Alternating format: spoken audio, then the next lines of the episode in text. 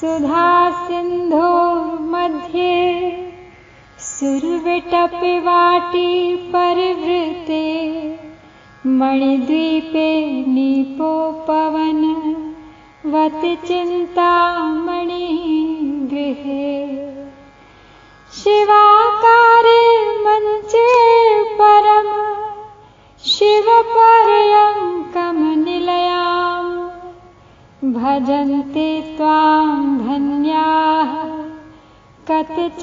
कतिचञ्चिदानन्दलहरी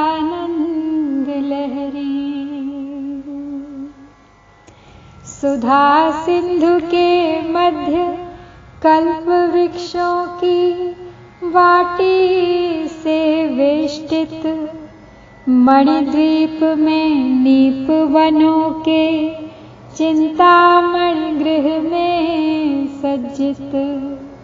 शिवाकार मंच पर स्थित हो शिव पर्यंको परिशोभा। चिदानंद लहरी तुमको है, भजते कोई धन्य सुजान। अमृत के सागर के बीच, परम ब्रह्म के शून्य अव्यक्त सत्स्वरूप आकाश में, कल्प वृक्षों की वाटिका से घिरे हुए मणि द्वीप में नीप वृक्षों के उपवन के बीच, चिंतामणियों के बने घर में, त्रिकोणाकृति मंच पर परम शिव के शून्य रूपी पलंग पर विराजमान, तुम्हारे चिदानंद लहरी स्वरूप को जो भाग्यवान मनुष्य भजता है, वो धन्य हो जाता है। निस्पंद परम शिव आनंद ब्रह्म, परम पद सुधा सिंधु हैं। और चिदानंद लहरी स्वयं चित्त शक्ति हैं, जिसका स्थान सहस्रार पद्म में है, जिसे मणिद्वीप भी कहा गया है। श्री चक्र रूपी देह में गुरु चक्र रूपी मंच पर आज्ञा चक्र बिंदु रूपी पलंग है, जिसके चार पाए हैं, मूलाधार, स्वाधिष्ठान, मणिपुर और अनाहत चक्र।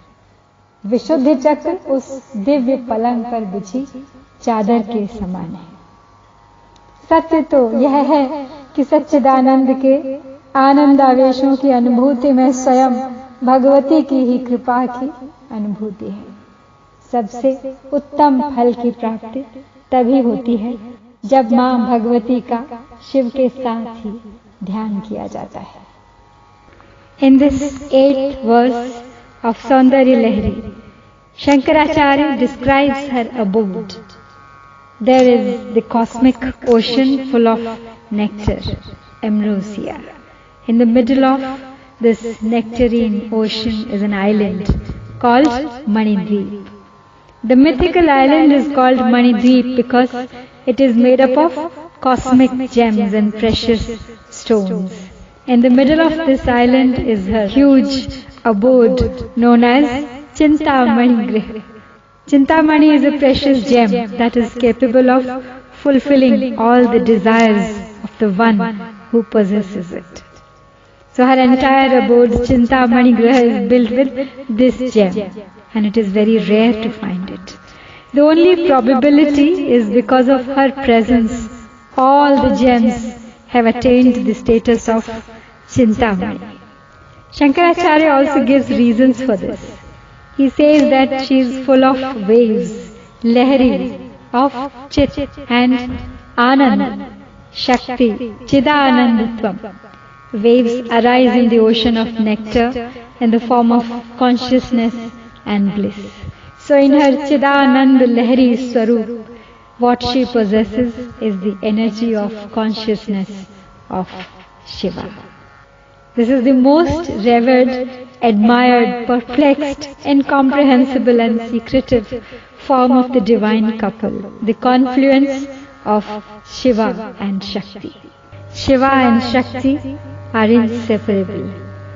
Only she can reveal Shiva as she alone is Shiva Gyan Pradayini. आइए अब पुनः नौ बार इस मंत्र का जाप करके आज के पाठ को संपन्न करते हैं सुधा सिंधु मध्ये सुरविटपिवाटी परिवृते मणिद्वीपे निपोपवन वति चिन्तामणि गृहे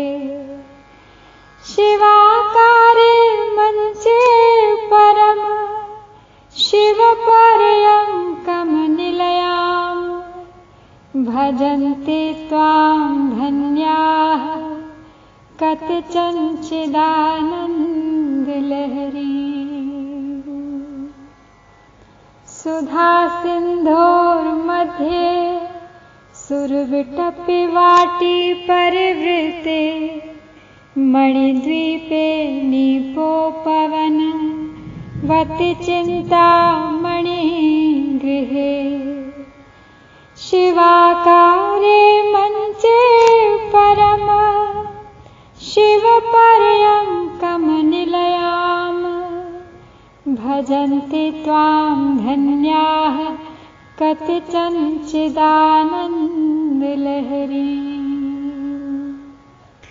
सुधासिन्धोर्मध्ये सुर विटपिवाटी परिवृते मणिद्वीपे नीपो पवन वति चिन्तामणि गृहे। शिवाकारे मञ्चे परम शिवपर्यङ्कमनिलयाम्। भजन्ति त्वां धन्याः कतिचञ्चिदानन्दलहरी सुधासिन्धोर्मध्ये सुरविटपिवाटी परिवृते मणिद्वीपे निपोपवन वति चिन्तामणि गृहे। शिवाकारे मञ्चे परम शिवपर्यङ्कमनिलयाम् भजन्ति त्वां धन्याः कति चञ्चिदानन्दलहरी। सुधासिन्धोर्मध्ये सुरविटपिवाटी परिवृते। मणिद्वीपे निपोपवन वति चिन्तामणि शिवाकारे मञ्चे परम शिवपर्यङ्कमनिलयाम्।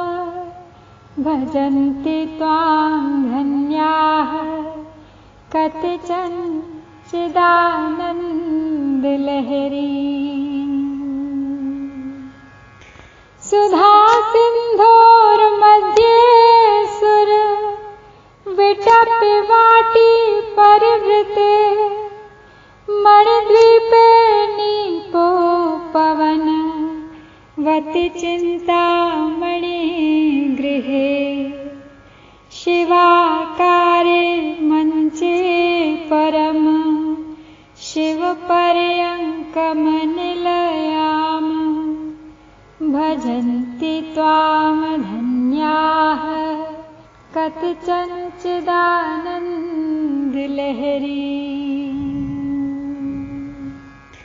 सुधासिन्धोर्मध्ये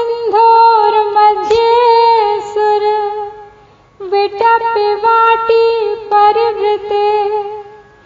मणिद्वीपे नीपो पवन वति चिन्तामणि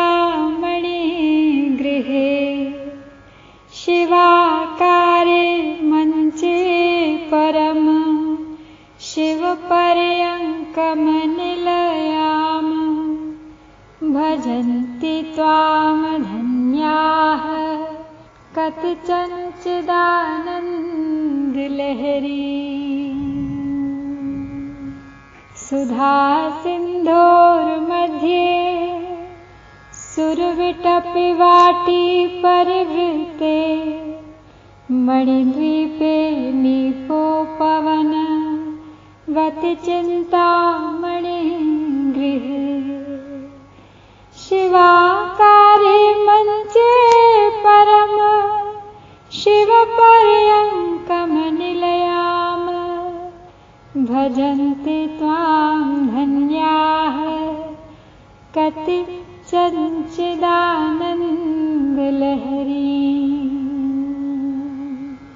सुधा सिन्धोर्मध्ये सुरविटपिवाटी परिवृते मणिद्वीपे नीपोपवनवति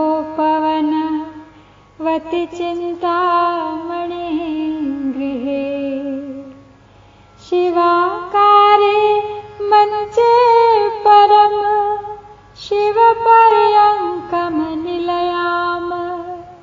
भजन्ति त्वां धन्याः कतिचन चिदानन्दलहरी